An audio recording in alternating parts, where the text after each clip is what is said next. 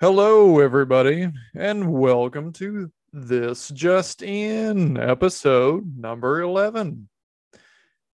This episode is brought to you by Deep Ellum Brewing Company. Deep Ellum Brewing Company. They're in Deep Ellum. That's a place in Dallas, by the way. Deep Ellum. Uh, that's what I'm drinking. Deep Ellum IPA. Uh, you know, I'm always drinking. Is it a problem? I don't know. I mean, I don't have a problem with it. Do you have a problem with it? Um, I'm not always drinking, by the way. I mean, just you know, only from the time I'm awake until I go to sleep. I do take an eight hour break there every night where I am not drinking. Um, so you know, it's not like it's all the time. Uh, but yeah, no, it's it's it's good. It's good beer. Um, Deep Ellum IPA is the one that I'm drinking right now. It's uh pretty pretty pretty good. It's a little hoppy, pretty good. I'm gonna really try not to say um a lot. Um and then I, I immediately go into an um as soon as I'm done saying I'm not gonna say um a lot. My buddy Aaron, who I talked to in the last episode, uh, God, I almost did it again. He I'm working on it. He was giving me shit about counting the number of times that I said um in a show that I did recently. And he doesn't know how many it was because he ran out of fingers and toes. And that's as high as he can count. So he doesn't know, but he knows it was more than 20. Um, we'll say that. Uh, God, shit. I immediately go back to it. It's just like this thing that I do. I don't even think about it. I just, okay. We're not going to say, um, outside of the time that I'm telling you that I'm not going to say, um, that's the only time I'm going to say, um, okay. First off, I got to apologize to Kylie Jenner. So here's the thing you know, I'm not above apologizing. And I think that it's very important that people recognize when they make a mistake and then they write it. I don't think that there's a problem with making mistakes. I think we as a society, I think that we demonize mistakes and we don't um there's a, there's one um and we don't value the correction of mistakes. So we overvalue mistakes and we undervalue the correction of mistakes. And so what that has led to is a society in which uh, people um there's there's two people pretend not to say or not to make mistakes or if they do then they're very hesitant to apologize for it because there's no real value in doing so or no real incentive in doing so. So, Kylie Jenner, I am sorry. So, apparently, so here's what happened. If you didn't hear the episode, I was talking some mad shit about Kylie Jenner because I read a news article and the news article was wrong. What I read was wrong there's fake news out there and it was just wrong. It wasn't completely wrong, it wasn't 100% wrong, but it was misleading in the way that it was presented, which is just what we consider news these days. So there was a story about how Kylie had created a GoFundMe to pay for her personal assistance um, surgery, uh, some some life saving surgery that this person had to have, and she got a lot of backlash for it. So the article that I read made it seem like she created the GoFundMe and was asking normal people like you and me to pay for her personal assistant surgery when she herself is a billionaire, by the way. I don't know if she's liquid a billion, but she's worth a billion. Either way, uh, there's three. I'm gonna be I'm gonna be thinking about this all night. So what really happened, and, and my cousin told me about this, and I believe my cousin. My cousin called me. He's like, Hey, I listened to the podcast, but you were wrong about this. And he told me I was right. And I was like, oh, shit. And I told him immediately, I was like, yeah, I'm gonna have to apologize. I'm gonna have to make that right. Um, four. So she did not actually create the GoFundMe. Somebody else created the GoFundMe. She just promoted it after it had been created by someone else. Then she ended up paying, apparently, according to my cousin, who is always drunk. Not like me. Not at all like me. He's always drunk. So who knows? You know, maybe he doesn't know what he's talking about. Cousin William, maybe you don't know what you're talking about. Maybe you're wrong. Maybe I was right the whole time. Maybe she is a stupid spoiled whore. Stupid spoiled whore. That's from an old South Park episode, by the way. Um, five. So she, if my cousin, who, who I'm just basing what I'm saying right now off of, I'm just trusting him. Uh, six. So if he's correct, then uh, seven. Shit. God, I'm already almost at 10.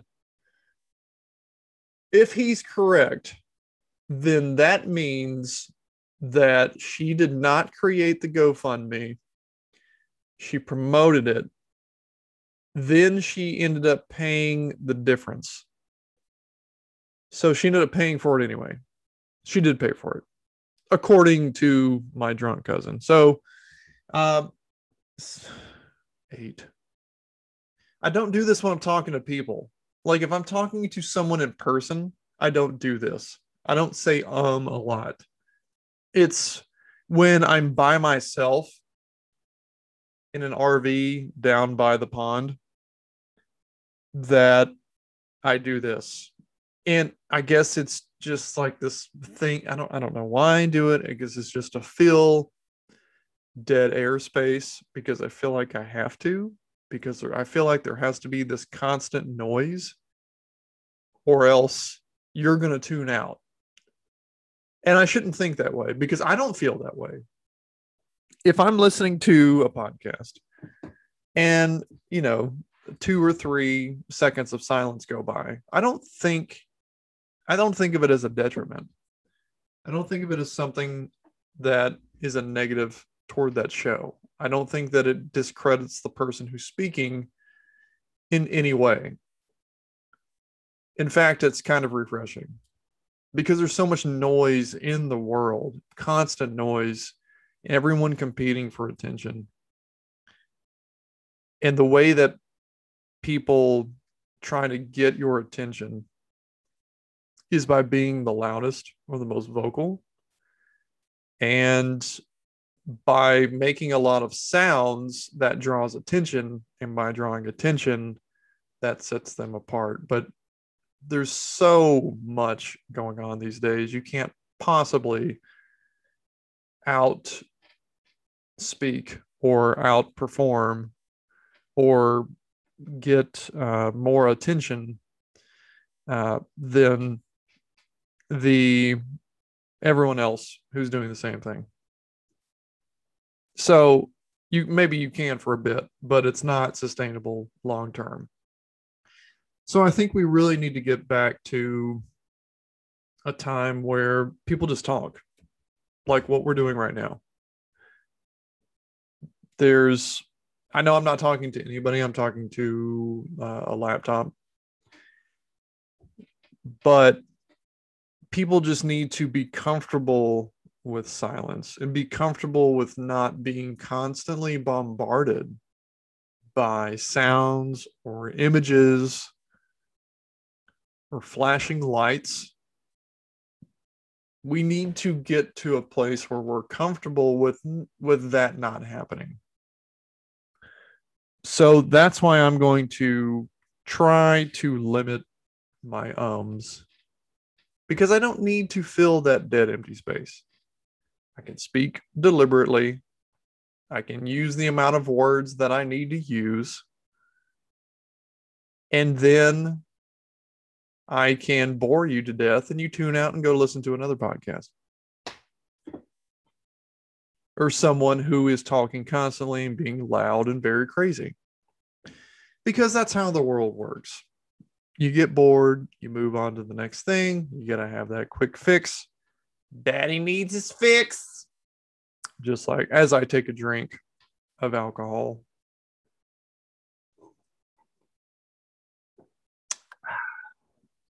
Deep Ellum IPA is pretty good. It's good beer. I like to get the mix packs, like the variety packs, where they have like four different beers in a case. It's nice. I like variety. I get bored drinking the same thing. Just like you get bored when I'm not constantly entertaining you with constant noise and flashing lights and salacious humor. Texas Governor Abbott issues executive order to prohibit mandated vaccine passports. Thank goodness. So I don't know how you feel about this, but I'm really, when I read this, I was not bummed out. So, in case you didn't know, and I didn't even know this because I'm so unplugged from society. I I, I have Netflix and I'm I literally I cut the cord years ago. Um, I don't watch the news. I only read it on my news app, and then I just pick the stories that I want to read. I read other stuff other than what I just talked about here. Um, but a lot of the stuff, I know I said um again. A lot of the stuff that I talk about is stuff that is not necessarily mainstream, nationwide, not necessarily stuff that you've been beat over the head with. Or if it is, I like to kind of give a different perspective on it. So, what had happened? What had happened was that Joe Biden, our dear president, bless his heart, he just he needs to just check into a nursing home and not come out and wonder why his kids never come to visit because he's crazy. Um, shit.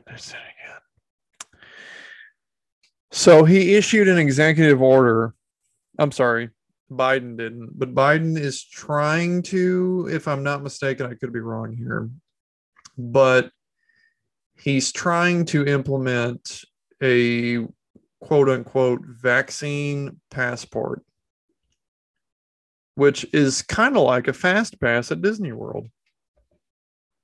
Only you can't even get into Disney World without it. Um, it's a piece of paper that just says you've been vaccinated. And I don't want to sound like a know it all or like I'm super smart or I can predict the future but I'm super smart and I predicted the future because back when this whole thing, like when they started talking about vaccines, making a vaccine,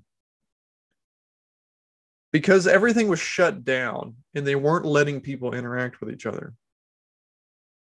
Some states worse than others.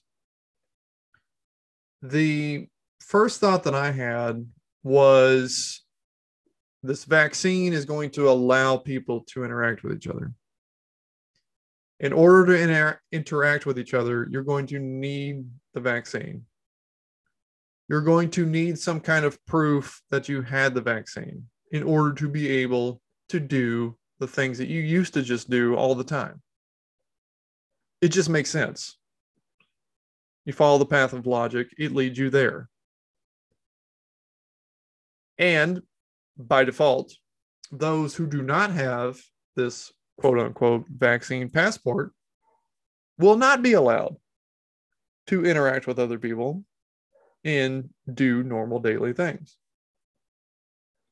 So, by implementing this new policy of requiring this documentation in order to be able to just do what you used to be able to do anyway. You are by default. Also simultaneously disallowing the people who do not have this proof from be, being able to go about their normal everyday lives. Thereby create dividing people even further by creating another subset group of people inside of a subset inside of a subset of people who are vaccinated and can do normal things and people who are not. And then the question becomes okay, well, why wouldn't you get vaccinated? Well, there's a lot of reasons. There's a lot of reasons why you would not get vaccinated. And reasons that I don't feel like you should be forced to get vaccinated just to be able to do your go about your daily routine. It's great if you want to. I'm not one of those people, I'm not an anti-vaxxer necessarily. Like there's it's a spectrum, okay? I know that it's convenient for people to put people into boxes and say pro vaxer anti vaxer That my mind can com- can comprehend. I can easily take someone and put them into this box, or I can put them into this box. And mentally, it compartmentalizes everything and it makes it nice and clean. But in reality, it's not that clean. In reality, there are people who are for every single vaccine that comes out. There are people on the opposite end of that spectrum who are against every single vaccine that comes out. And then there's a huge span in the middle of people who are like, okay, I'm for vaccines just in general, like when they're necessary. But I, and, th- and this is where I fall, I am not for unnecessary vaccines. If there was a disease that was going around killing young, healthy people, and myself being a relative, I mean, I'm 36, I'm gonna be 37 in June. I'm still considered young right? I'm not old. I'm not super young, but you know. Um I just did it again. It's because I'm buying my t- myself time to think. Cuz you know, there's a lot of things going on in my head and my default is to do that to buy myself time. So I'm considered a young person ish not for long. And I do not have a high risk of death from this disease. Okay. So I don't see the need for me to get this vaccine. I have a, statistically speaking, I have a less than 1% chance of dying from COVID if I even get it to begin with. As a young, healthy person with no underlying pre existing medical conditions, I have a less than 1% chance of death if I even get it. If I do not get it, then obviously I have a 0% chance. But what are the chances of me getting it? The chances of me getting it are not relatively speaking, they're not that high. Especially in every day that goes by, it's getting lower and lower. And you're probably saying, well, yeah, that's because of the vaccine. Okay, but even before the vaccine, the vaccine is very new. Even before the vaccine, if I got it, if you gave it to me right now, if you if you came and you spit in my mouth, if you had COVID, you spit in my mouth, and I got COVID, which by the way, I've already had, and I fought it off. And it sucked for a while, but I was fine. It wasn't life threatening. It just sucked. It was like the flu. It just sucked. And it lasted a little longer than the flu, but it just sucked. Okay. So, but it, but it wasn't anything to like shut down the economy over. But that's, I don't even want to go in. So, what happened was or what would happen if I if I got it, if I got COVID, I have a less than one percent chance of dying from it, if I even got it. So my chances of dying from COVID overall, considering the fact that I have to get it first, and that it's like one tenth of one percent. Now,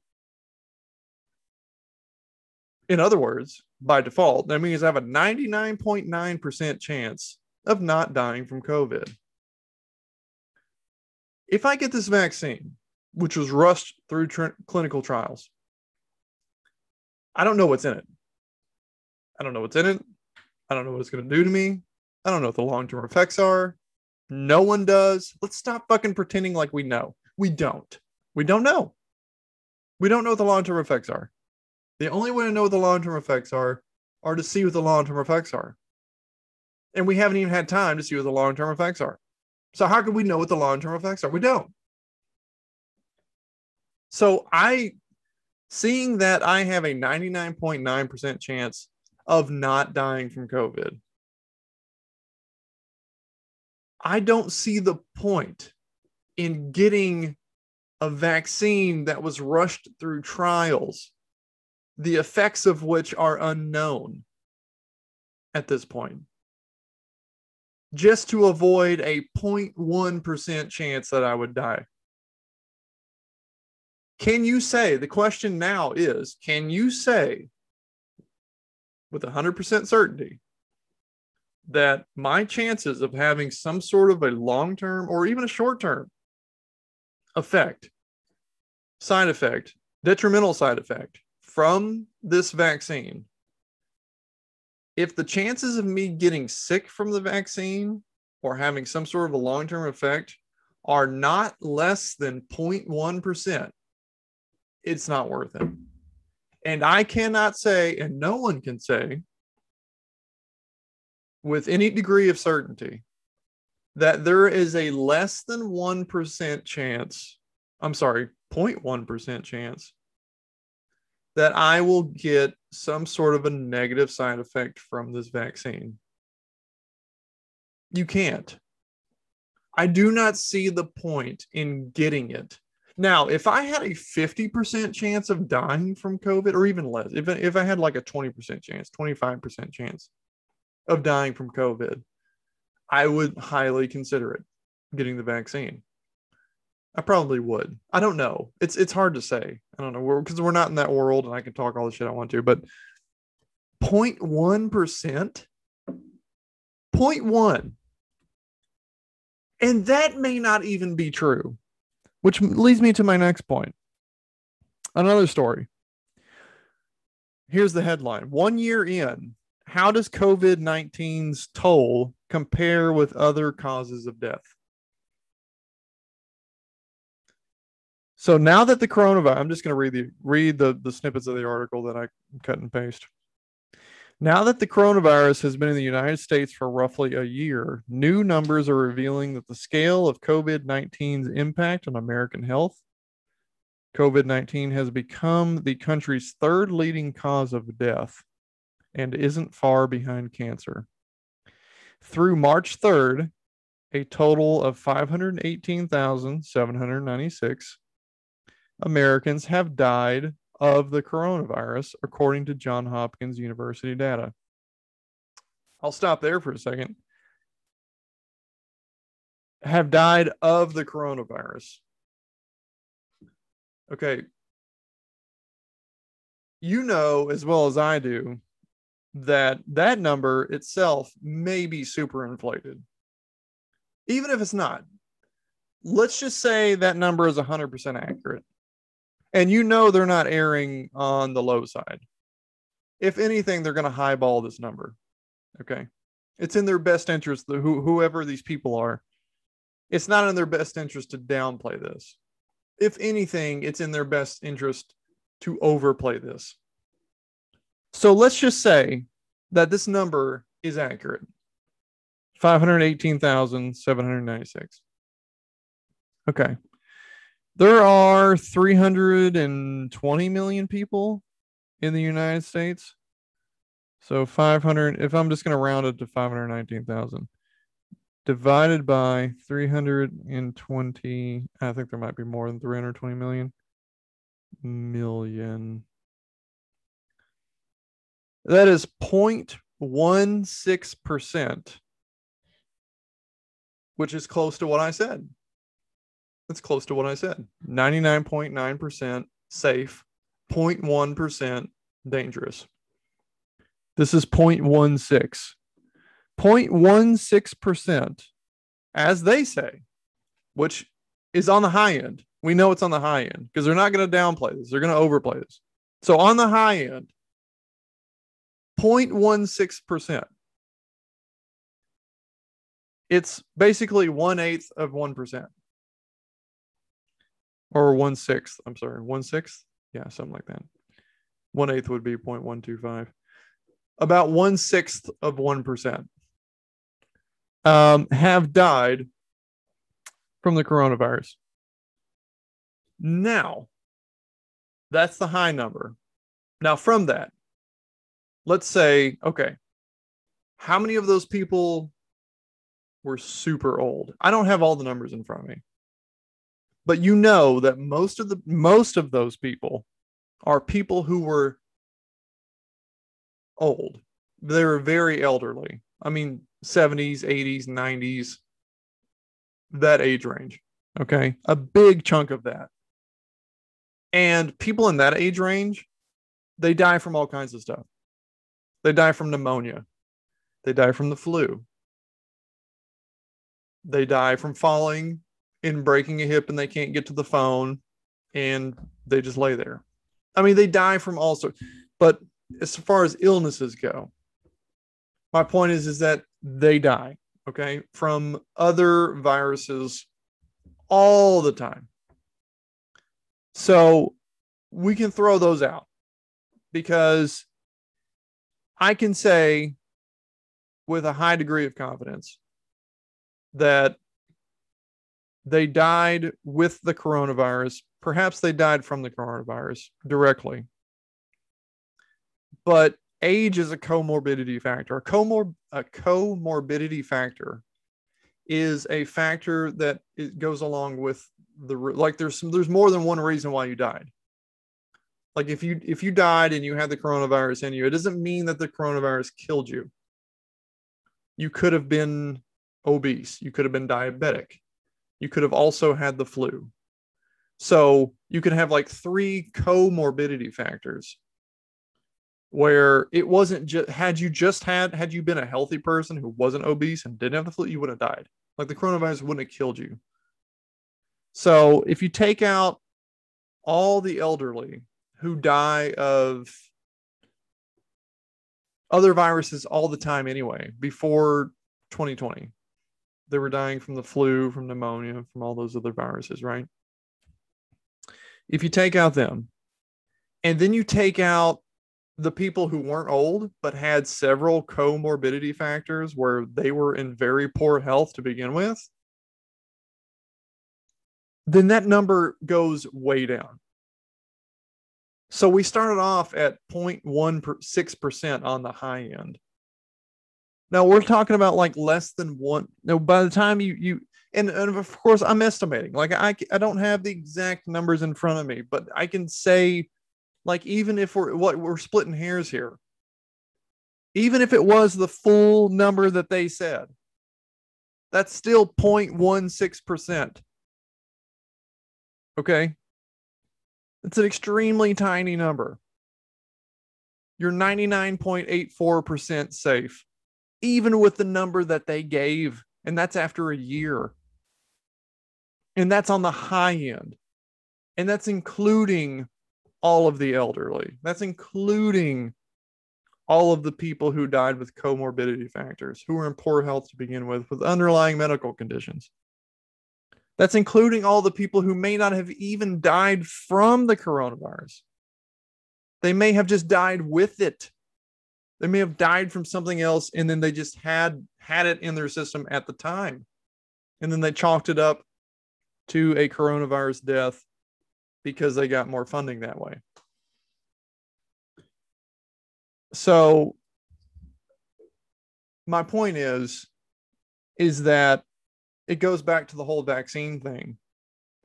When Governor Abbott waived the requirement for the vaccine passport that Biden is trying to implement.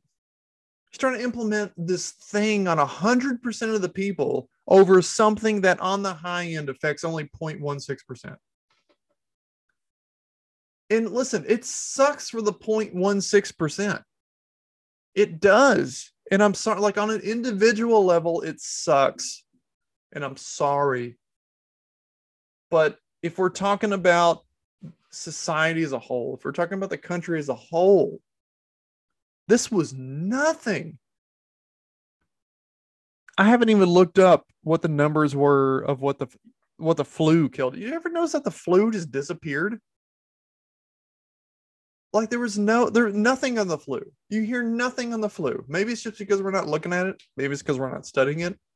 We're not keeping track of it because we're more focused on other things. But I have to think that some of the people who got sick and went and got COVID tests, because when you go and you get you get COVID tested, see, this is what people think. People think that you go and you get tested and it will tell you whatever you have. And that's not how it works. When you go get tested, you're getting tested for something specific. There's two outcomes on a simple test. There is yes, you do have COVID, or no, you do not have COVID. There's not a test. Now, you can get blood work done where, like, you get blood drawn and it gets sent off to a lab. And you wait a couple weeks and then it comes back and it tells you everything that's in your blood. It'll tell you your red blood cell count, your white blood cell count, your platelet count. It'll tell you all that stuff about every single little thing that's in your bloodstream at the time that the blood was drawn. But when you just go get like a simple test, like you get go get the flu test, you get tested for the flu, it comes back as positive or negative. That's it. It'll tell you, yes, you have the flu, or no, you don't. It won't tell you if you have other stuff in your body. So when you go get a COVID test, it's COVID positive or COVID negative. So you know everyone who was sick, they may have been sick with the flu. And then they go get COVID tested and it comes back negative. Or maybe it's a it's a positive, but it's a false positive. Because there were some false positives. There's always false positives. Don't say that there's no if the number of false positives is greater than zero, there's false positives. And that's all I'm saying. I'm just saying that the number is not zero. The number of false positives is not zero. Okay. So, how many of those 500, that 0.16%, how many of that 0.16% of the American population was false? I don't know. Hold on. I need to drink more beer.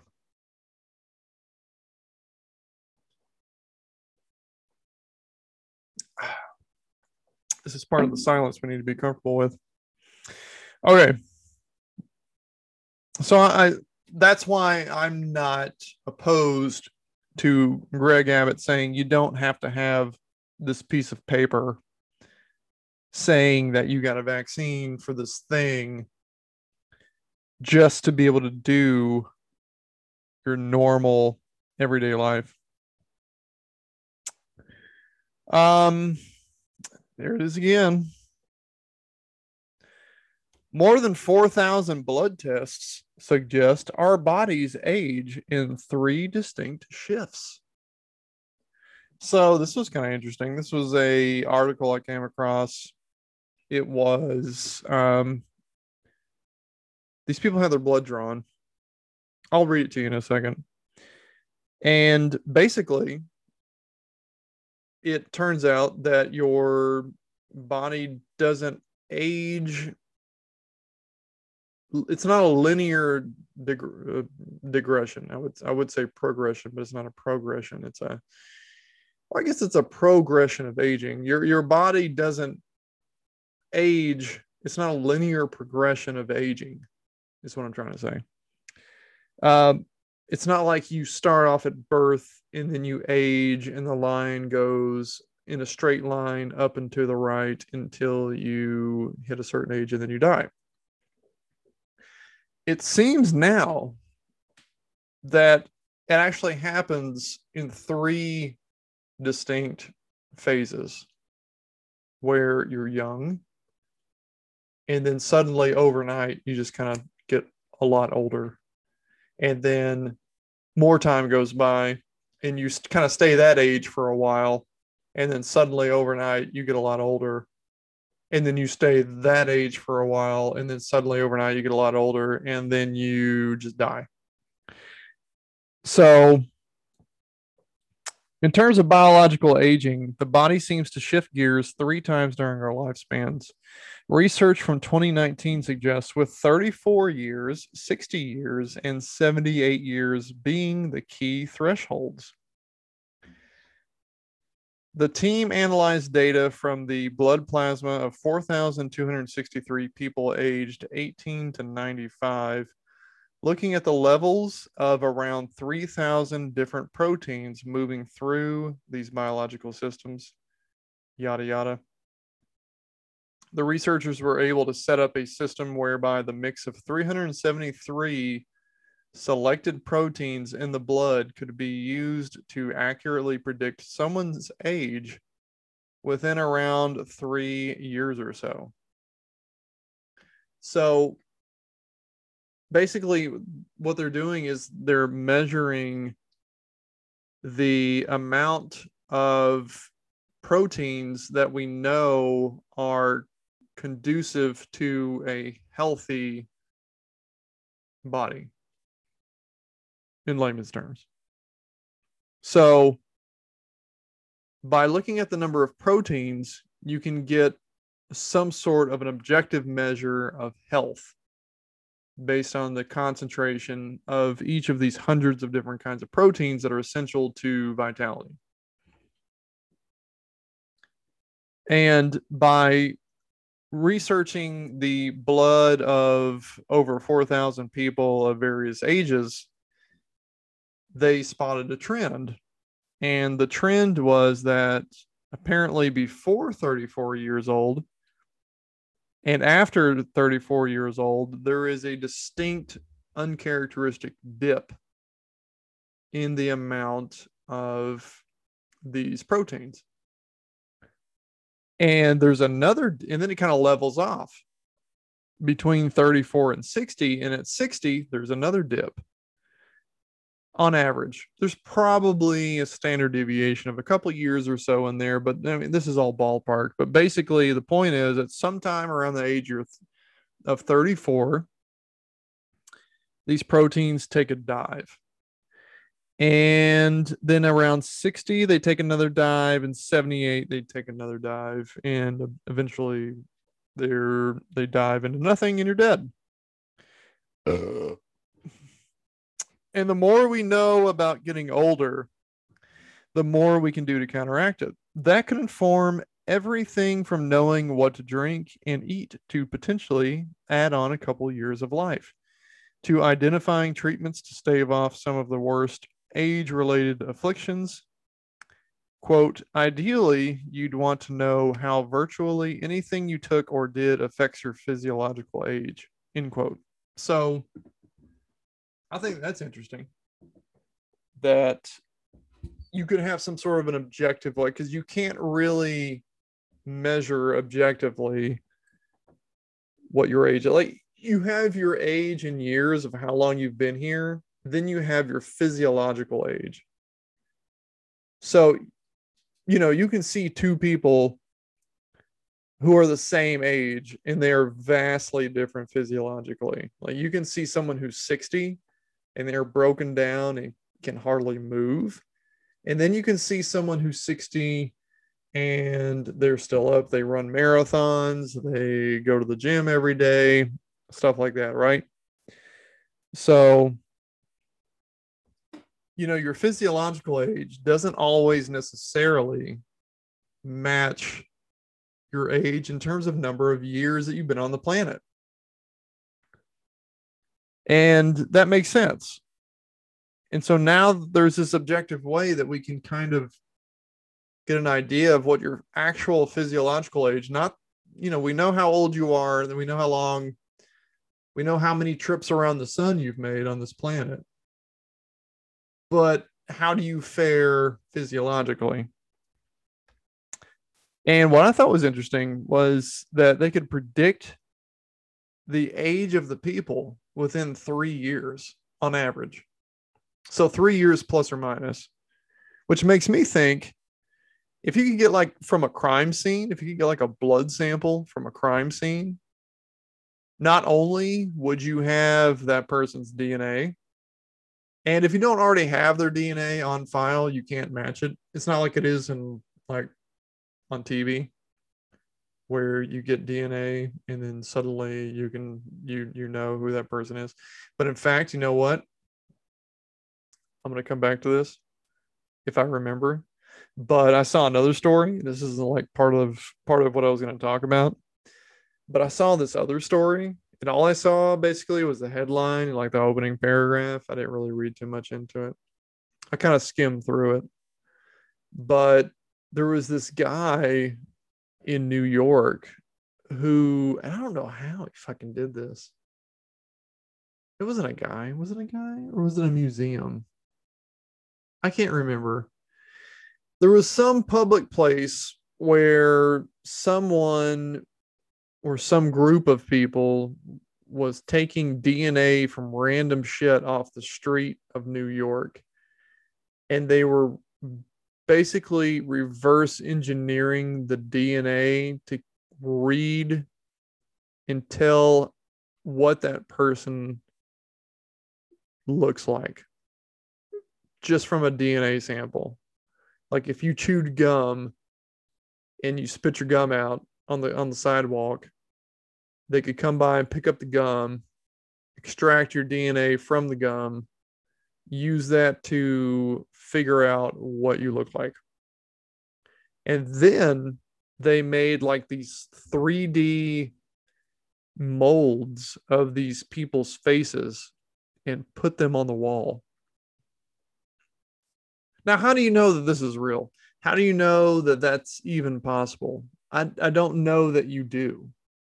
Like they could have just made a bust of, of anyone's face and hung it up on the wall and said, "Oh yeah, we we use this super high tech technology to uh, reverse engineer their their DNA to figure out what their face looks like." And how could you prove them wrong? Like you couldn't, they couldn't prove themselves right, but you also couldn't prove them wrong. So you're like, eh, maybe. I mean, it's hanging up on a wall in a museum. Maybe.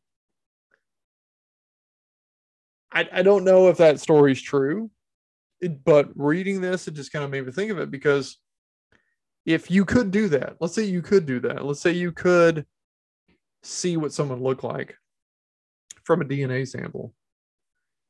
And then with this, you could even predict their age. So you could basically just take any sort of DNA sample, a hair. You found a hair, or if you found, you know, if someone spit, if they bled, or whatever. Um, you could take that and you could figure out not only what they look like, but also their age within a couple years. And then you could really narrow down your search. And you know, that would uh that would be some like some sort of futuristic crime fighting shit. I don't know. That's what I was thinking. The more we know about getting older, the more we can do to counteract it. This person says that can inform everything from knowing what to drink and eat to potentially add on a couple of years of life to identifying treatments, yada yada. I read that already, and I just realized I read that already. Um, but another thing that that makes me think of is when they're talking about how to counteract aging. Uh, there's some people, some people in the scientific community who I can't remember who they are. I don't remember their names, but uh, you know, I listen to a lot of podcasts. I listen to a lot of people who are smarter than me because I like listening to people who are smarter than me because it makes me feel like I'm getting smart. If you listen to people that are dumber than you, you're going to get dumber, right? Like you, you, you guys are going to meet in the middle. But I feel like, and even, this may not be true. I may be just the same amount of stupid that I used to be this entire time I've been alive. But if I feel like if I listen to smarter people, I might meet them in the middle. I'm not going to be as smart as they are, but I'm going to be smarter than I am now. So I listen to a lot of smart people. I'm always trying to get smarter and learn. It's one of my favorite things to do. And so um, I I was listening to someone and they said that they thought this was a, a, a scientist, professional scientist. I, I don't remember who. That the person that that the first person to live forever may already be alive right now may already be born. And the way that they explained it and it made it makes sense is that by the time if someone was born you know today by the time that person is 50 you know we will with medical advances and scientific advances and and like what we're talking about right here with with with the, measuring the proteins and kind of being able to dial in how you could extend your life. As time goes by we're only going to get better at that. And so by the time this person is 50 let's say the average life expectancy for a guy right now is 80 let's just i, I don't know what it is exactly. I know it's somewhere around 80 but let's say that this this kid is is a boy and it's um and, and they're born sometime you know they're born today. And by the time they're 50 we're going to have figured out how to extend the average life expectancy to 100 so he's only 50 now he's got another 50 years. And, and in those 50 years because you know how technology always increases exponentially knowledge always increases exponentially. So in those 50 years, it may only take another 25 years to figure out how to extend it another 50. So now this person's life expectancy went from 80 to 100 initially. And then in those extra 20 years, they found out a way to extend it another 20 or 30 or 40. And then in those 20, 30, 40 years, they figured out a way to extend it another 30, 40, 50 years. And so you could see how, like, this person just keeps gaining time. Like, time is still going by. This person is still aging physiologically. But we figured out these ways to extend life expectancy more and more. And the more we do it, the more time you get and the more time we have to figure out how to extend it even more. So that's kind of creepy to think about. I mean, we're already overpopulated as it is. Like we've got more people than the earth can realistically handle long term. And if we just keep living and we never die, I mean, what's what's the end game there? Yeah, I mean that's a legit question. Like, what what what's the end game? How does this end? Does it end with there being 50 billion people on the planet and no one ever dies? And then it goes to 100 billion, and then it goes to 200. Like, you would literally run out of room at some point the inevitable end result. You play that out to its conclusion and the inevitable end result is that there, we just run out of room. We don't just need room to live. We need room to grow food. And guess what? Not all of the land mass is farmable. Most of the earth is water. What's not water is not all farmable land. I mean what do you think is going to happen? That's not a good thing. So here's what I think is going to happen. Ooh, okay. I'm going to say this, and I'm going to say another conspiracy that I think that that I have that I could be wrong on. But what if I'm not? That's the fun part about a conspiracy. I'm not a big conspiracy guy. Like I don't really take them to heart, but I do wonder. I'm like, oh shit, what if? So the the, the well let me just tell you the the conspiracy i have. So with this whole covid vaccine thing i was thinking i was like oh shit. And i was talking to somebody i can't remember who it was. I wish i could remember. I talked to a lot of people.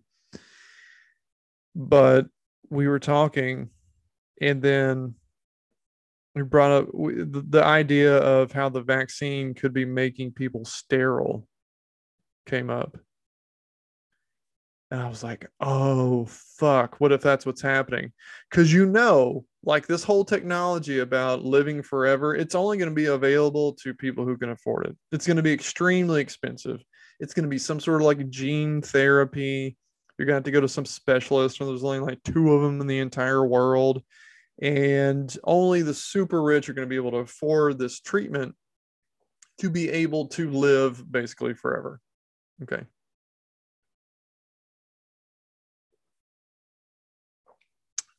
So only the super rich are going to be able to do that. Now, let's double up on that. So let's say that all of this is like a conspiracy to make all the poor people sterile. So that when poor people are sterile, eventually they'll all age out and die.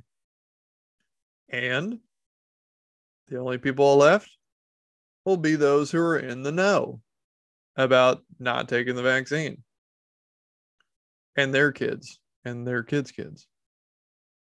And so once we all age out because we can't have kids because we're all sterile,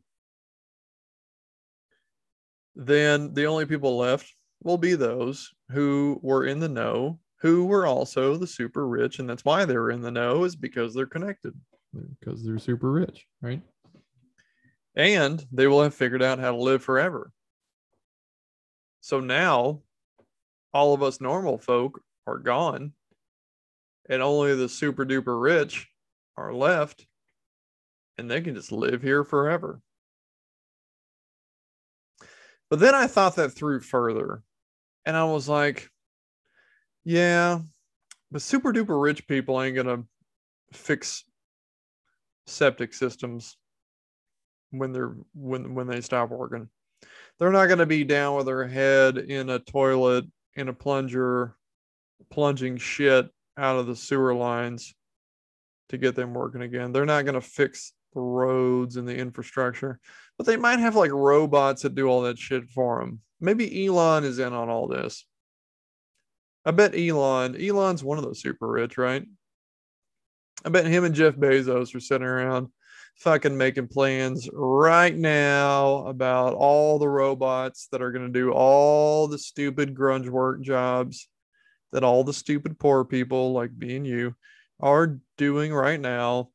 And once we're all gone, the robots are going to do all the jobs to keep to make their life perfect and they're going to be the only ones around and they're going to live forever and then Elon's going to go to Mars and he's going to be alone and he's going to figure out that that was such a stupid fucking idea to try to colonize Mars.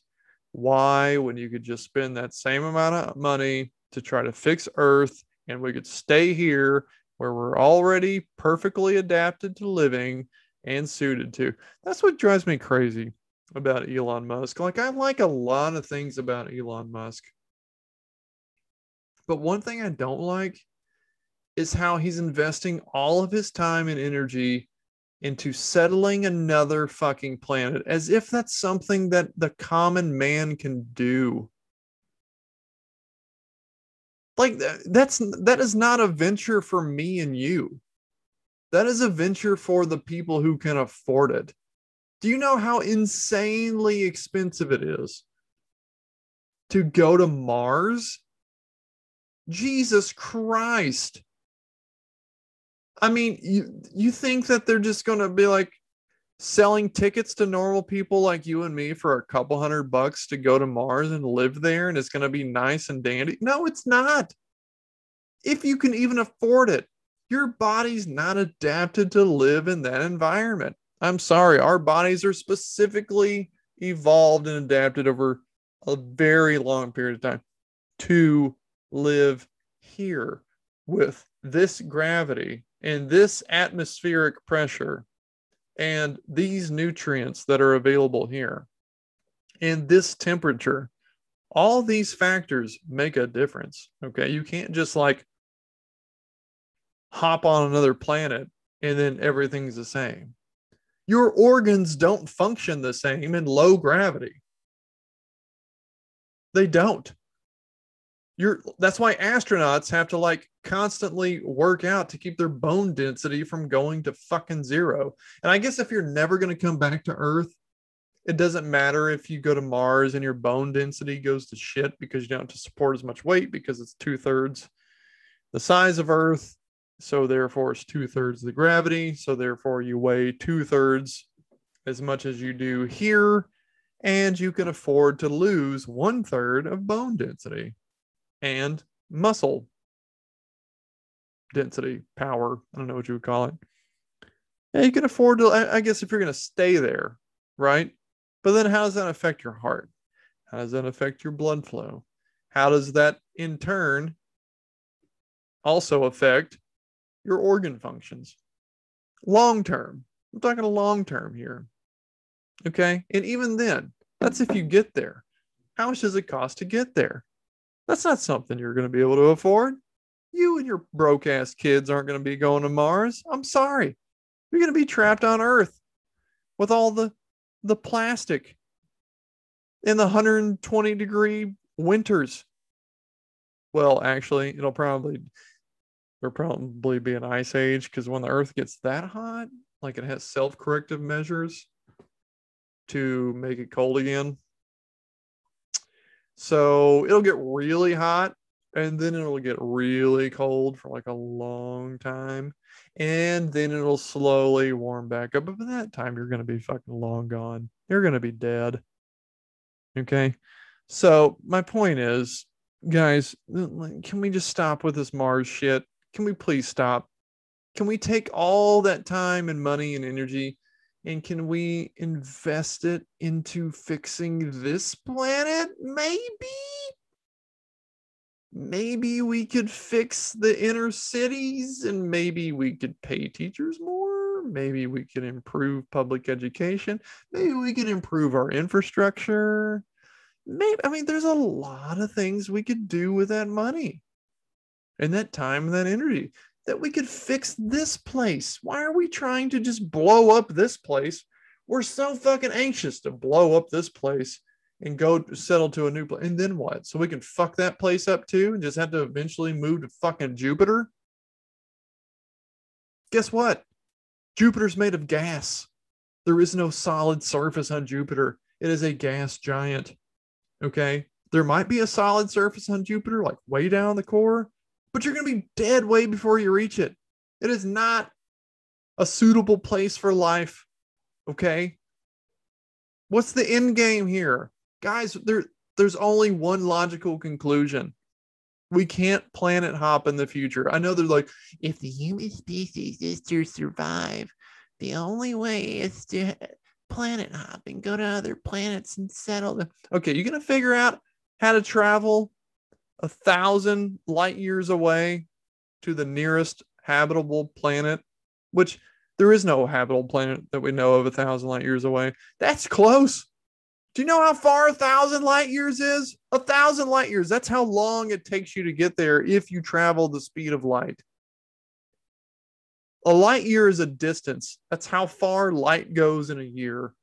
If I turn on a flashlight, and this is a flashlight that's special, and it's got like a beam that never fades out, it just stays straight and it never fades away. If I have like the you know this imaginary flashlight that doesn't exist. But my point is is that the amount of how far that light would go in a year is a light year. That's one. We're talking thousands of those.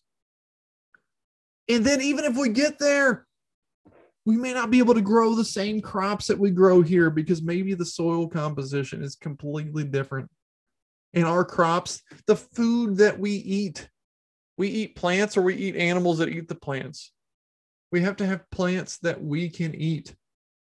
The soil may not be hospitable for plants, for plant life as we know it, that our bodies are specifically suited to be able to digest. What, are, what the fuck are we doing? This is not a long term solution. This is just another band aid. The long term solution is to fix this planet, to fix Earth. Let's get the fucking plastic out of the oceans. Let's stop putting so much shit into the air. Okay. Let's take care of this place. Think about it. Think it through. Transgender community comes together to address new Fairness Act. So the Fairness Act, when I first read what the Fairness Act was, I thought that the Fairness Act was like a pro trans act where it was making it so that trans people could compete in sports. Well, let me say this trans people could compete in the division of sports, which is the gender that they are now newly associated with. I thought that that's what it was. But in fact, I was pleasantly surprised to hear that when they said fairness, what they meant was keeping biological dudes from competing against biological girls. Oh my God, you're a transphobe. Oh my God. No, just shut the fuck up. No, I'm not. Put your Twitter thumbs away and let me finish. And you're going to agree with me by the time I'm done with what I'm about to say after I take this drink of beer. First of all, if you're a wokester, what the fuck are you doing listening to this? Take your ass somewhere else. I don't want you listening to my shit because the only reason you're listening is so that you can just cherry pick the things that you don't like and then complain about them because you don't have a life. Get a fucking life says the guy who makes a podcast that no one listens to. Yeah. I know I'm a hypocrite, but I'm willing to admit it. Go fuck yourself. Members of the transgender community hosted an awareness press conference over the weekend in response to the state's Fairness Act being signed into law. The new law bans biological men from participating in women's sporting events in both public schools and universities. Members of the community responded to what they considered a targeted and unfair piece of legislation. Members of the trans community, that, that is, members of the trans community said they considered that an unfair piece of legislation to keep biological males from competing against biological females.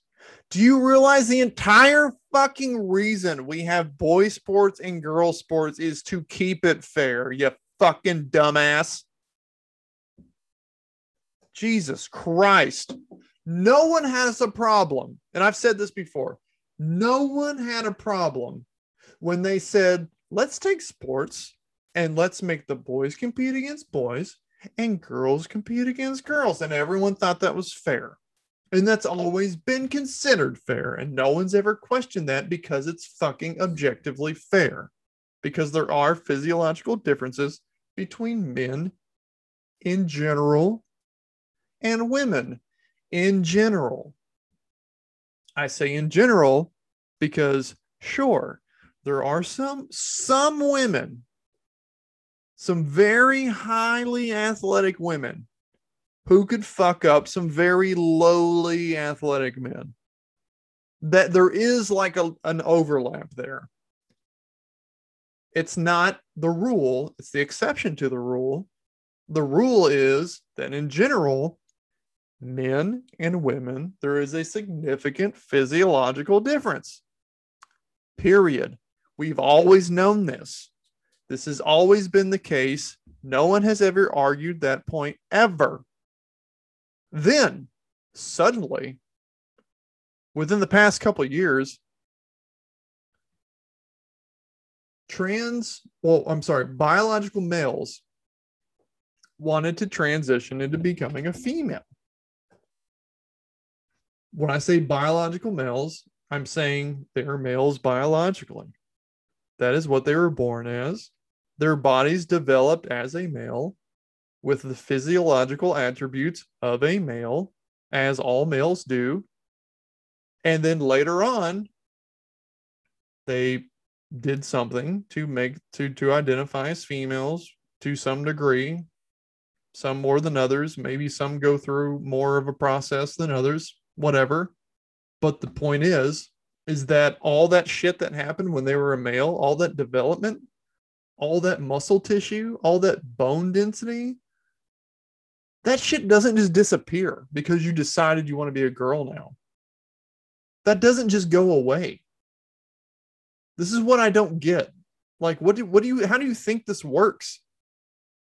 Do you think that they decide that they want to be a girl and then suddenly they lose all that extra muscle mass and they lose all that extra height and they lose all that extra bone density?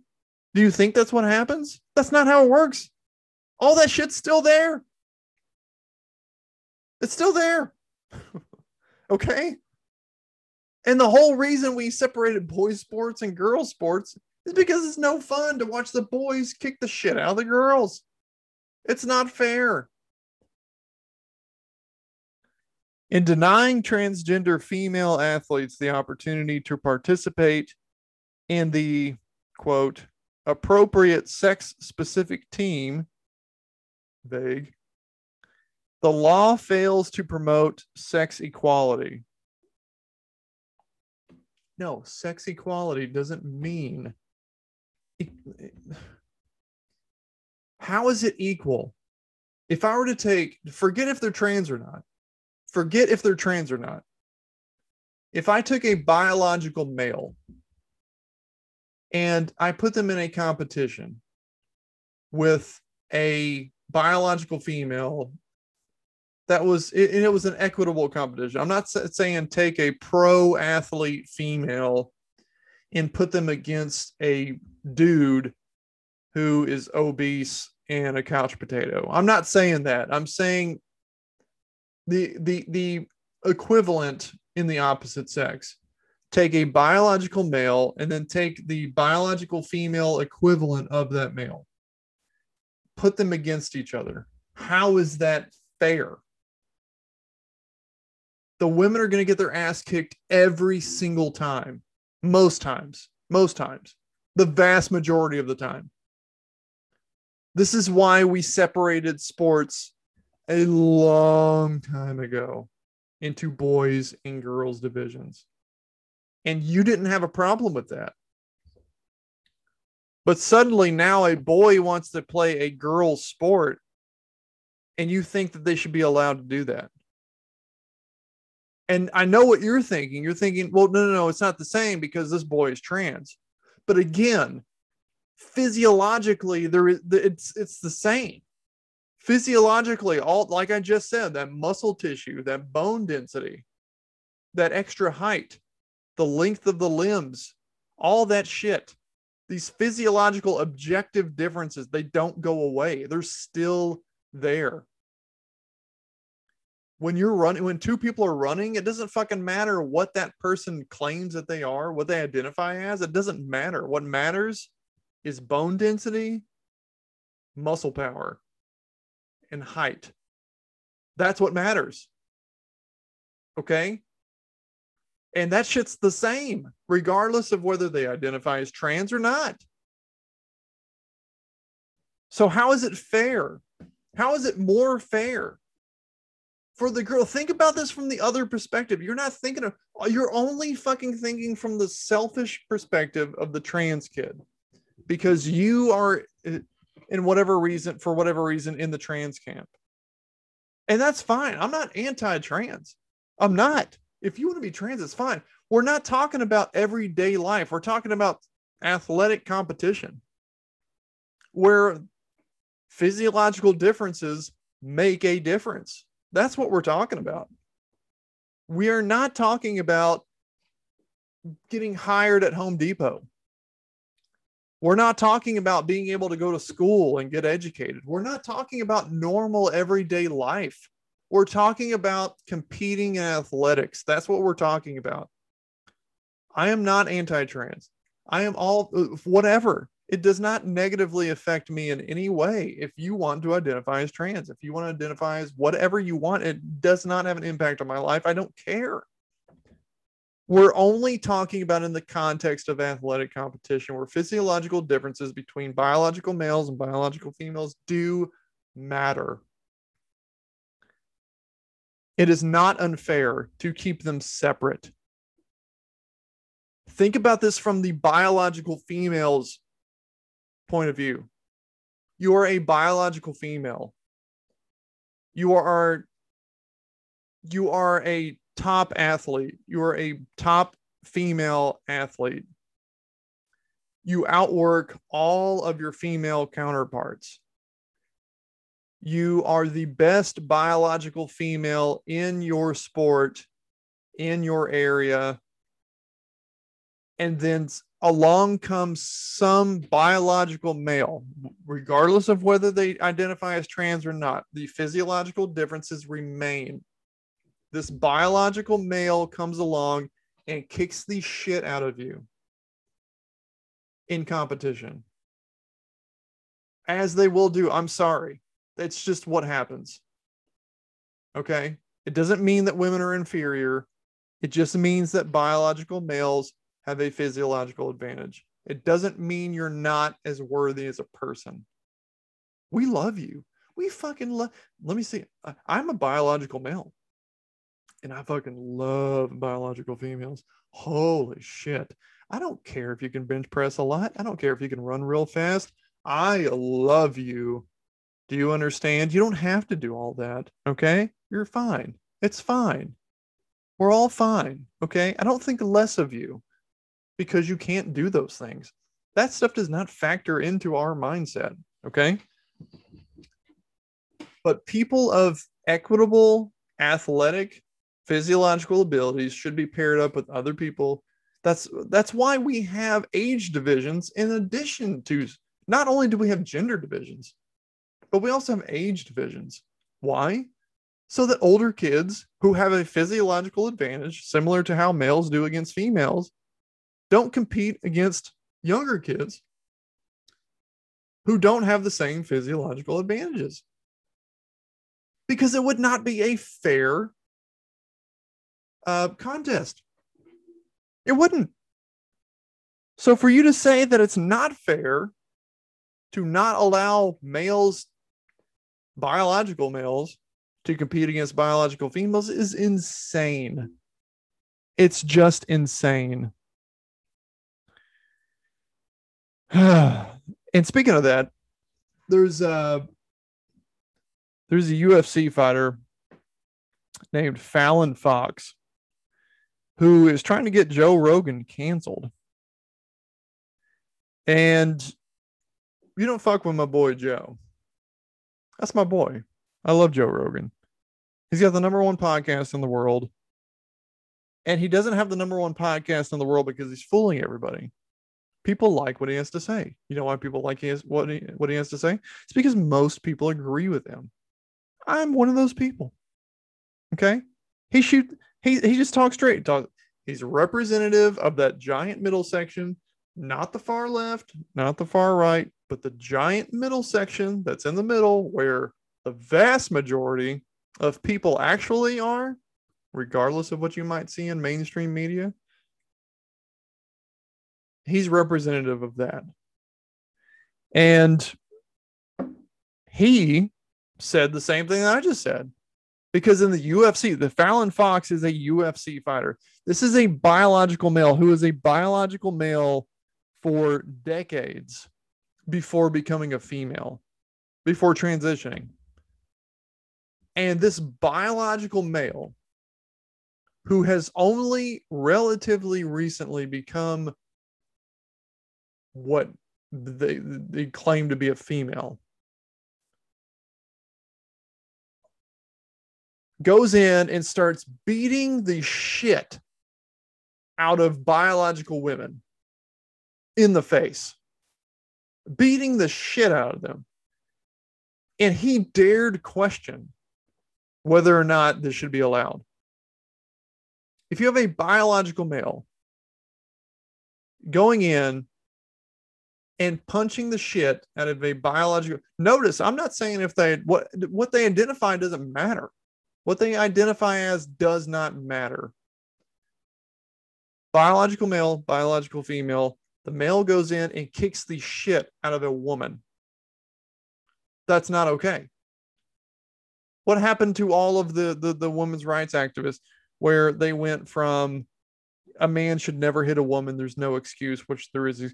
Bill Burr has a funny excuse, uh, a funny bit. I don't know if I mentioned this before, but he has a funny bit that he does about how, sure, there's lots of reasons why why a, a man could hit a woman. Sure, but this is not one of them. Not not in a contest, not in a physical fighting contest where the job is to beat the other person unconscious or until they give up. That is not something that a biological male and a biological female should be engaged in. And he said that he did not agree with a biological male beating the shit out of a biological female in the face. He's not, if you listen to his, I listen to his podcast. I listen to most of them. I listen to this one that they're talking about that's in question here if you listen to it, he says like a thousand times that he's not transphobic. He doesn't have anything against trans people. His only issue is with this one thing of biological males beating up biological females in a physical in a, in a contest of physical violence. That's his only and he's just talking about he's just asking a question and he's getting called on to be canceled for that here's here's what I don't like. Like here's here's the problem. I don't have a problem with you being trans, but you can't fucking tell me, or even supporting trans people. If you're not even trans, but you just support trans people, fine.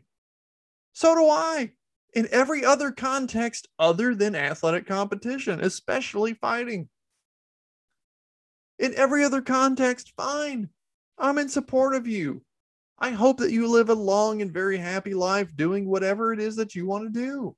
I do, honestly.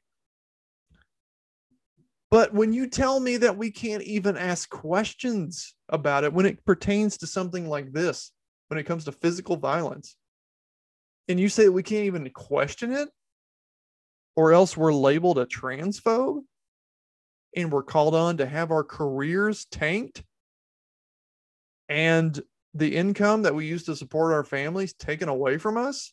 I say us like I'm one of the people. I'm not, I get no money for this. I'm just saying, I'm, I'm speaking in general, like for, I'm speaking on behalf of everyone, not just people who are in podcasting.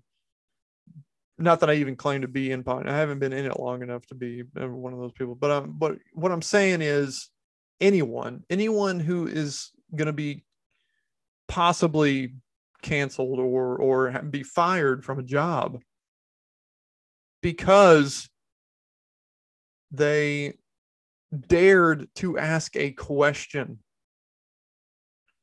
when they prefaced that question with listen i'm not transphobic i'm just asking a question and then they ask a question when they can't even do that you're basically saying these things are okay to say these things are not okay to say and when you, if you say something that we deem, we being who, who's we, I don't know, who is we? When you say something that we deem to be unacceptable, we can take your entire life away because we don't like what you said.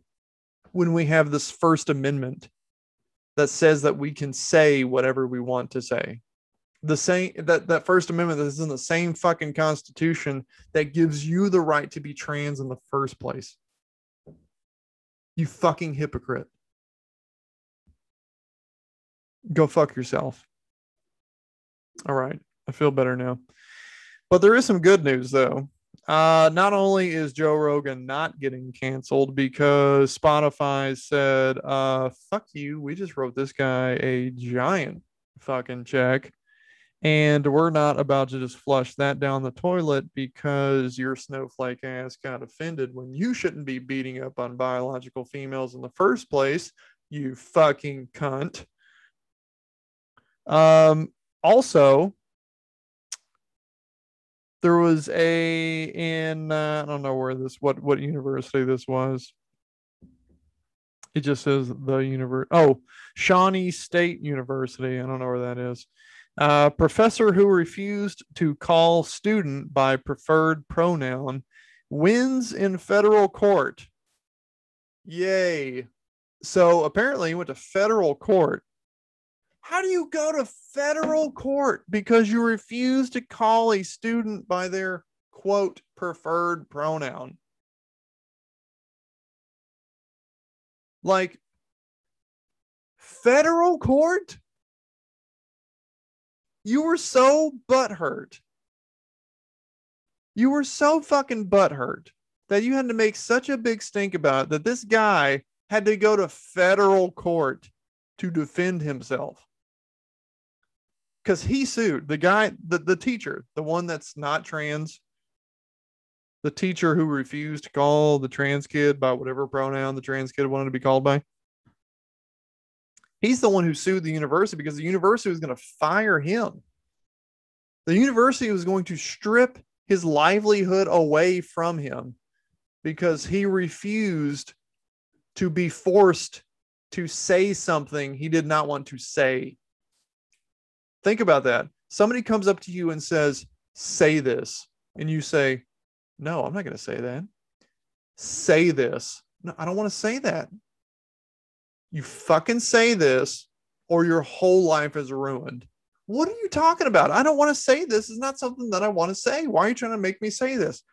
All right, we're going to ruin your fucking life. And then you have to sue the that person just to not have your life taken from you because you didn't want to say something they were trying to force you to say. It doesn't matter what the thing is that they were trying to force you to say. It doesn't matter. That's not the point here. The point here is that you cannot force someone into compliance, especially when it comes to speech, which is literally the first fucking thing that the founding fathers addressed. That's literally the first thing they thought about. They said, We're going to make a new country. What's the most important thing? Uh, freedom of speech. Boom. First one, number one on the list. You cannot force someone to say something that they do not want to say. And you can't take their lives away because they don't want to say the thing that you want them to say. And that person should not have to go to federal court just to keep his life from being taken by that action. Uh, Nicholas Meriwether, a professor at Shawnee State University, explained to Fox News host Tucker Carlson why he sued the university after he was told he created a quote hostile environment by not calling a transgender student by the preferred pronoun. Okay, so he created a hostile environment. Why did he create the hostile environment? Why didn't the student create the hostile environment? It seems like the student was the one raising the stink. Like demanding that he be called or she or whatever be called whatever. It doesn't say if it's trans girl or boy. And he said uh, the the teacher, the professor, said, "Well, basically, if I had not sued, I would have been fired. I would have been terminated. That was one reason. It wasn't the only reason. The other was, as you say, as you just said, I think we just need to stand up against it. I and I don't think that we are losing our academic. No, I'm sorry. And I do think that we are losing our academic freedom. We are losing our freedom to disagree. And until people stand up to it, I think it's just going to get much, much worse, much, much faster. Yeah, didn't like universities used to be a place where you would talk shit out? Like that was kind of the whole point. Was you could go and freely express ideas and talk about things and and and come to a resolution and it was just an, an open forum for free thought but now we've gotten to this point to where we're like free thought is okay as long as it's the free thought that we have proactively decided is allowable so sure you have freedom of speech but only within these boundaries that we have already agreed upon that are okay to be within. And that's not what freedom of speech means.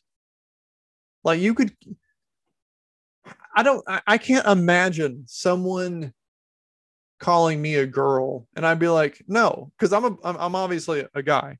I'm a biological male. I'm what you would call a cis male. Why the fuck do I have to have the burden of having a label 99% of people are not trans. And so we got to make the 99% who aren't trans have a label and call it cis. What the fuck? So, anyway, I am a biological male, always have been. And that's what I identify as, by the way, still. But let's say you called me a girl. And I said, I'm not a girl, I'm a boy. And you said, no, fuck you, Justin. You're a girl. I'd be like, no, that's not what I am. I'm a boy. You say, fuck you, you girly girl, you sissy girl. Why don't you go play with your dolls, you sissy girl? Could I literally, could you imagine me going and, and crying, trying to get that person and their entire livelihood taken from them? Why the fuck is this different? I know what you're, th- what you're saying. You're saying, oh well no it's, it's, different because this is something that the person can't control this is like some sort of an affliction or uh, uh some uh, maybe not an affliction maybe it's not the right word but but it's some sort of it's something that they can't control so therefore you're not allowed to discriminate against this person again with, with something that they cannot control uh, well, first of all, I, I I don't know if it's something that you can control. I don't. I mean, you can maybe feel like you're supposed to be a girl, and but uh, like how how are we supposed to objectively say whether or not this person can or can't control their desire to want to be like you used to just be super gay if you're a guy, you just be super feminine, you just be super gay.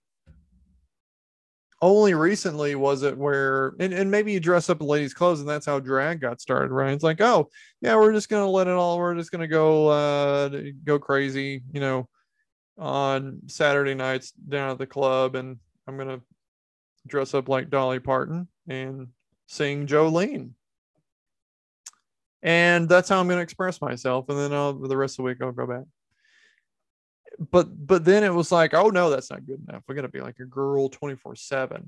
I'm gonna I'm gonna chop my penis off. I'm gonna take hormone therapies. I'm gonna like literally change my chemistry, my body chemistry to become something else. Okay, that's fine. Once again, no problem. You do what you do, boo. Fine. Doesn't bother me. But don't you fucking tell me that I have to say something that I don't know. And if you want, listen, me personally, if you're a trans girl and you want me to call you a girl, even though you're a biological male, I'll call you a girl. Personally, me personally, but I'm not talking about me personally. I'm talking about in general. In general, the it's a slippery slope playing with that power of of controlling people and telling them what they can and can't say, what they can and can't believe. It literally goes against the fundamental ideals that this country was founded on. The very country in which you reap the benefits of being a member of. It contradicts those principles. So so don't tell me that you're entitled to these rights and freedoms and I'm not. You're literally creating separate classes of people. You're trying to divide people into groups and say, you're in here, you're a transphobe, you're over here, you're my friend. It's much more complicated than that. which ties back into the whole vaccine thing that we started off the show with. Okay, all these things just seek to divide us. These are not things that we have to that we have to use as excuses to create further divisions between us is my point. Let it go, let it go. So the guy called you a boy. Let it go, let it go. He's got a family and shit. He needs that money to pay his bills. Go to your next class and forget he said anything.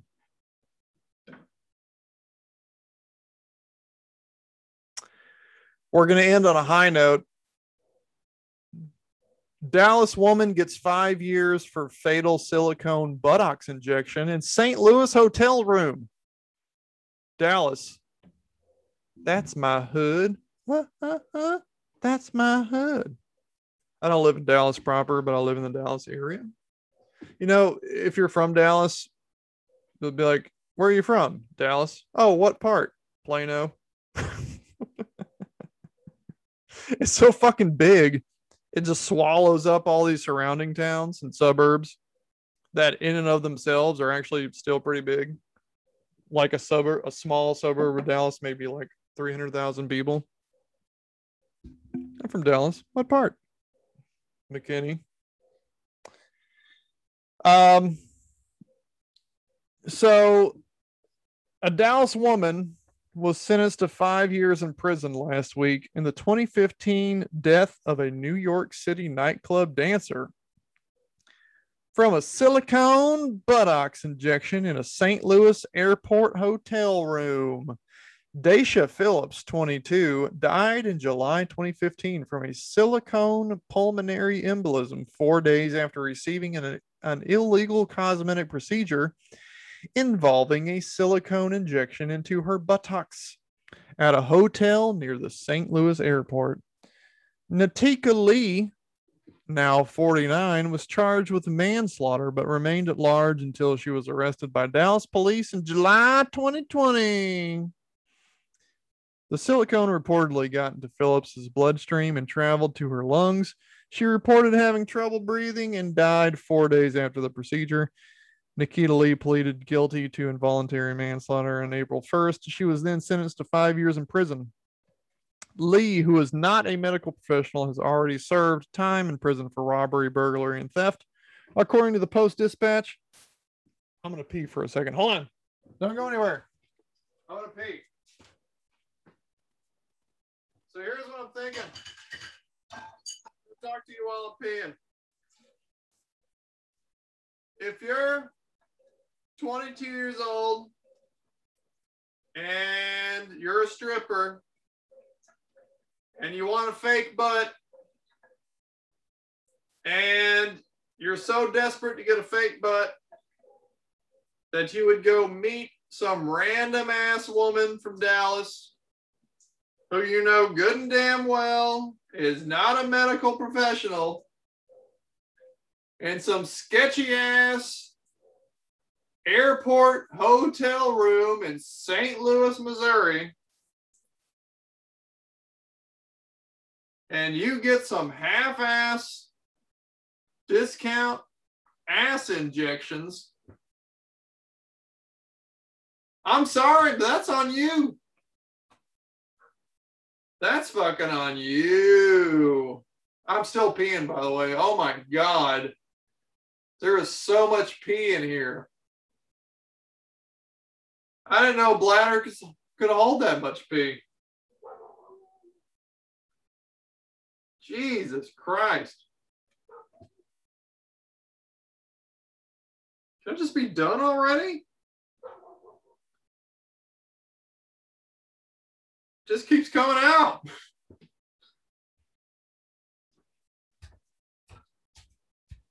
All right, shit, I'm back. Golly it just kept coming and coming and coming.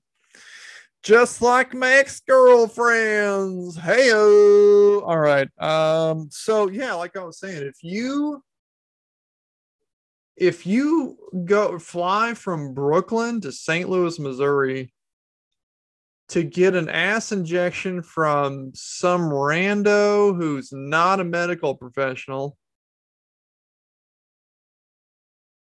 it, I mean, isn't a little bit of that on you? Here's the here. Okay, I'm going to take a very unpopular stance on this. Here's what I'm saying. I don't hate this lady who gave the ass injection. I think she's an entrepreneur. I now listen, I know she was in jail for like burglar and shit like that. But let's forget about that for a second. Let's just put that to the side. Let's just put that to the side just for a second. All right. Let's just say this this lady's an entrepreneur. Okay. Yeah, she doesn't have a medical profession, but she was out there hustling. Uh, she was trying to make that paper. I mean, yeah, she was doing, you know, some stuff that was a little reckless and responsible, but who hasn't, like, which who of us hasn't done that, you know, to make a little extra coin? So, I mean, I don't, I'm not mad at this lady. Listen, here's the thing I'm a big believer in the free market. All right. If you are dumb enough to pay someone money who is not a medical professional and you're willing to pay them money to get that injection in a sketchy St. Louis airport hotel room, then listen, the free market will correct itself because one of two things is going to happen. Either there's not enough dumbasses who will fall for that, and that lady will go out of business, and she will no longer be doing those ass injections. Or two, there are enough dumbasses who will go to that lady and then they will die. And then there will be no more dumbasses to go to that lady. Okay. That's the beautiful thing about a free market. I'm a big free market guy. I think you should just let stuff play out. Just let that shit play out. In the end, the weak will perish because you can't keep that shit up forever. You can't keep you can't keep fooling people for years and years and and if you do, listen, if you do, if you do fool that many people and no one dies and they're happy and they pay you money and they're willing to pay you money to get a fake ass and you're willing to give it and no one's dying and you can continually get business and referrals that's what that's just business. Who cares if you have a medical license or not? I'm going to prove it to you right fucking now. So here's here's the deal what if she did have a medical license are you telling me that people who don't who have a medical license i'm sorry who do have a medical license don't kill people my my very own grandmother died from a mistake made by a surgeon in a hospital. She died from that person. She was not supposed to die. And she died from that person who was a licensed medical professional in a hospital. So, are you telling me that that's okay? because he has insurance. And her doing this is not okay because she doesn't have a piece of paper that says that she's allowed to do it. And she doesn't have insurance. Maybe she did have insurance. Maybe she did. I don't know. Maybe she had some sort of like uh, umbrella insurance. I don't know. But my point is, is that that's just free market. Like, let people do shit. Make drugs legal. Make them legal if if you do drugs and you do something crazy, you're going to go to jail for doing the crazy thing. It doesn't matter if you're on drugs or not. It's it's not like you can go kill somebody. Uh, you're under arrest for the murder of this person. Like, oh, but dude, I was on cocaine. Oh, in that case, nah, don't worry about it. That's not how that works. You're still responsible for the actions. If you want to do drugs, do drugs. Let them do drugs. But if you do something fucked up while you're on those drugs, you're still responsible for that. So either one of two things is going to happen. Either a lot of fucked up shit is going to happen because of drugs, in which case the people who commit those fucked up things will go to jail and will no longer be on the street to do that.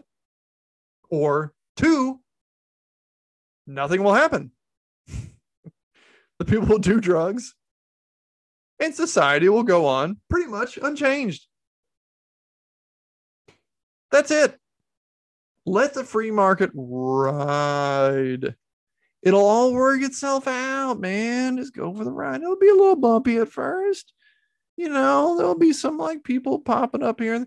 But see if you make it like legal and you open it up, then there's going to be like a hundred people that are offering free or not free, but offering ass injections. And then competition that's going to bring the price down. And then the price is going to come down so low to where it's not going to make a lot of sense for a lot of people. So they're just going to get out of the game. And a few might stay in. And the only ones that stay in are the ones that do a lot of business. And then they're going to get insurance and coverage. And then they're going to become reputable. And then they'll become the ass injection specialists. And then they'll become, they'll have a trusted name over time. That's how businesses are built. Stop trying to interfere in the free market and pick winners and losers if people want to, if there's people out there willing to pay some random stranger money to get ass injections, knowing the risk involved, fuck it. Let them do it. And if they die, well, then by God, that's just natural selection at work. All right, everybody. Thank you so much for tuning in and listening to this entire thing. I love you all so very much. I say you all but you know, I love all th- all three of you. I think I picked up another one. I had two, and I think I picked up another one. So I think I'm up to three now. So if you're one of the three people listening, just know that I love you and I appreciate you so much.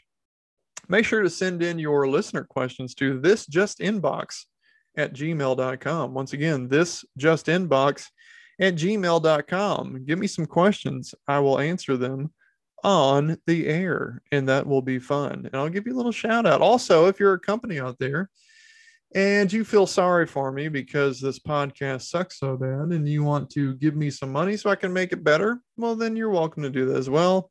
Send me an email to that same email. Appreciate it. Go ahead and uh, share this with your friends, you know.